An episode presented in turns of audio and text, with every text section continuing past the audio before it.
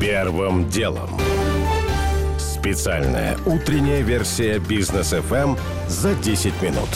Доброе утро. Сегодня 25 октября. Я Игорь Ломакин. Это подкаст «Первым делом» для начала о том, что случилось, пока вы спали. Так называемые нерабочие дни начались сегодня сразу в шести российских регионах. Это Нижегородская, Новгородская, Самарская, Воронежская и Курская области, а также Пермский край. В Москве нерабочие дни начнутся с четверга, однако уже сейчас вступили в силу некоторые ограничения. Компании должны перевести на удаленку не менее 30% сотрудников, включая всех людей старше 60 и людей с хроническими заболеваниями. Правда, привитых от ковида и переболевших эта мера не касается. Продолжение темы в основной части выпуска. Глава Хабаровского края Михаил Дегтярев отправился на самоизоляцию. Как он сам пояснил, в его близком окружении был выявлен ковид. При этом губернатор уточнил, что сам он здоров и тесты отрицательные.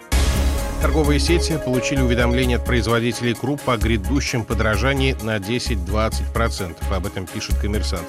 Особенно сильно вырастет цена на гречку. Эксперты связывают это с плохим урожаем в Алтайском крае, где за год цена производителя выросла с 57 рублей до нынешних 80 с лишним.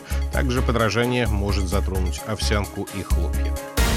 Россия отпустила трех литовцев, задержанных ранее за нарушение границы на лодке, в том числе мэра Клайпецкого района Бронюса Маркаускаса. Как он сам написал в Фейсбуке, его оштрафовали. Литовцы заверили, что просто рыбачили и заплыли на российскую территорию случайно. В Судане, похоже, военный переворот. СМИ сообщают, что премьер-министр Абдалла Хамдук помещен под домашний арест. Его дом окружили люди в форме без опознавательных знаков. Также задержаны четверо министров. В столице отключены интернет и мобильная связь. Резкое потепление ожидает центральную Россию во второй половине недели. Будет до плюс 13, это даже выше нормы, сообщил научный руководитель гидромедцентра Роман Вильфанд. При этом сегодняшний день будет самым холодным днем октября в Москве. После ночи в городе лужи покрылись льдом. Первым делом. К основным темам. В ожидании нерабочих дней российские регионы на фоне четвертой волны ковида вводят разные ограничения. Где-то жесткие, так будет, например, в Москве и Петербурге.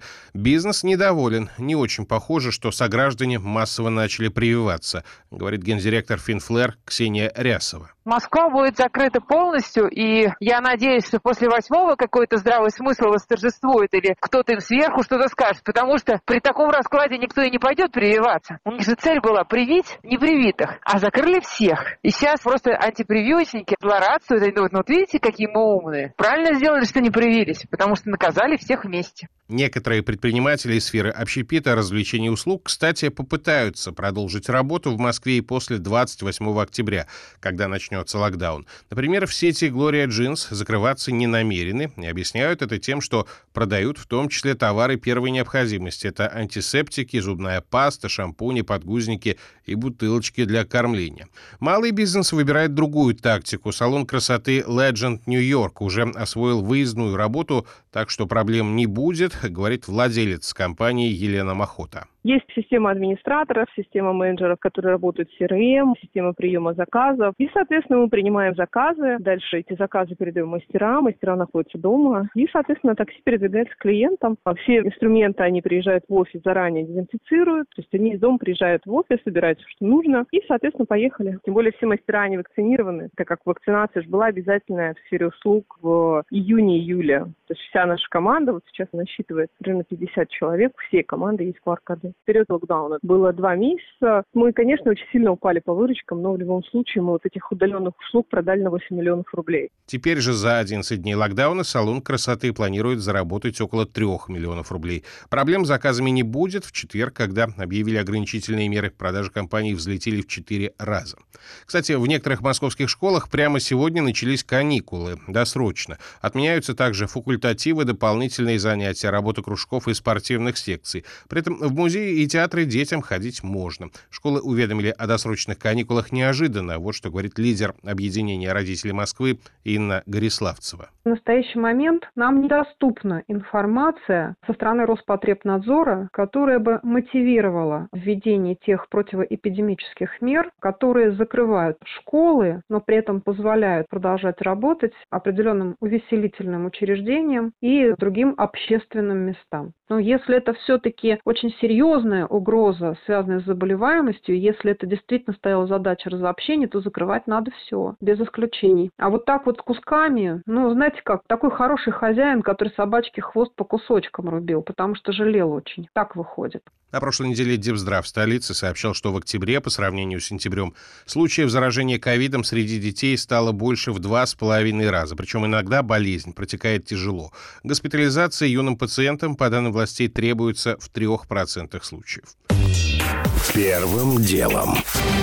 Федеральный розыск объявлен программист Сергей Савельев, ранее передавший ГУЛАГу НЕТ архив видео с пытками заключенных в российских колониях. Эти публикации привели к увольнению ряда сотрудников СИН. Савельев сам гражданин Беларуси. До февраля этого года он отбывал наказание за наркотики в Саратовской области и, кстати, работал администратором видеокамер наблюдения в туберкулезной больнице номер один, где и получил доступ к данным видеорегистраторов, которые носят все всиновцы, и передал их потом правозащитникам.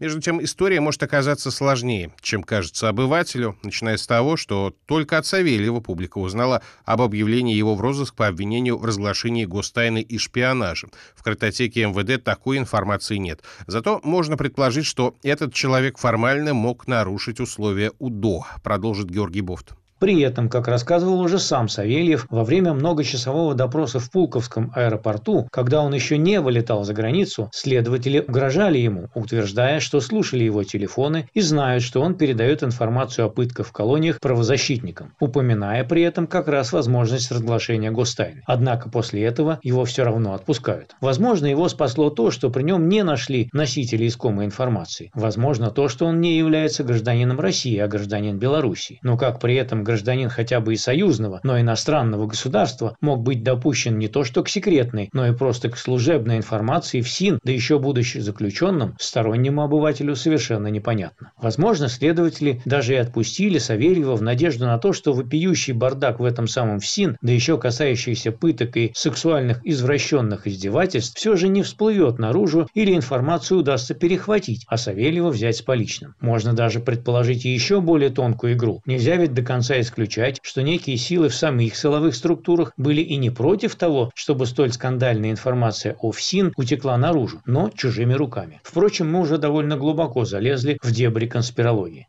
Георгий Буфт. Первым делом. Молдавия должна «Газпрому» деньги, но возвращать не хочет, и с ноября может остаться вообще без российского газа. В конце прошлой недели в Москве прошел очередной раунд российско-молдавских переговоров, которые закончились безрезультатно, говорит источник Интерфакса. По его словам, Россия предложила справедливую рыночную цену с предоставлением дополнительной 25% скидки, единственным условием получения которой являлся возврат в течение трех лет накопившейся за предыдущие годы задолженности Молдавии за поставленные поставленный газ в объеме около 700 миллионов долларов. Однако, говорит источник, молдавская делегация, ссылаясь на отсутствие денег, настаивала на снижении цены в два раза ниже рыночной. Здесь нет никакой политики, «Газпром» не может работать в убыток, Молдова сама своими руками провоцирует кризис, заявили в «Газпроме», и с этой позицией согласен замгендиректора Института национальной энергетики Александр Фролов. «Газпром» не предлагает газ по какой-то фиксированной цене. «Газпром» предлагает формулу, в рамках которой вы можете определить, сколько для вас будет стоить газ при тех или иных индикативах. К примеру, есть такой замечательный индикатив, как нефть и нефтепродукты. Но от нефтяной привязки наши дорогие европейские партнеры отказывались и отказались, потому что, по мнению европейской стороны, привязка к спотовому рынку в качестве индикатива являлась гарантией низких цен и высокой конкуренции между поставщиками. Но как только они столкнулись с неприятным открытием, что рынок может работать в обе стороны, начали говорить о том, что нет-нет, подождите, подождите, нужно как-то так сделать, чтобы газ был дешевле. Если бы сейчас цены формировались исходя из нефтяной привязки, то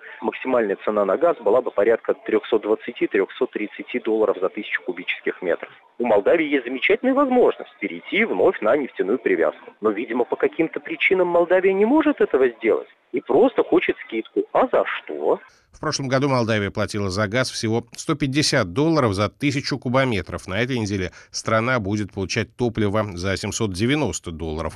А что дальше, непонятно. В молдавских школах и детсадах уже начали ограничивать отопление, а парламент объявил в республике чрезвычайное положение. Первым делом.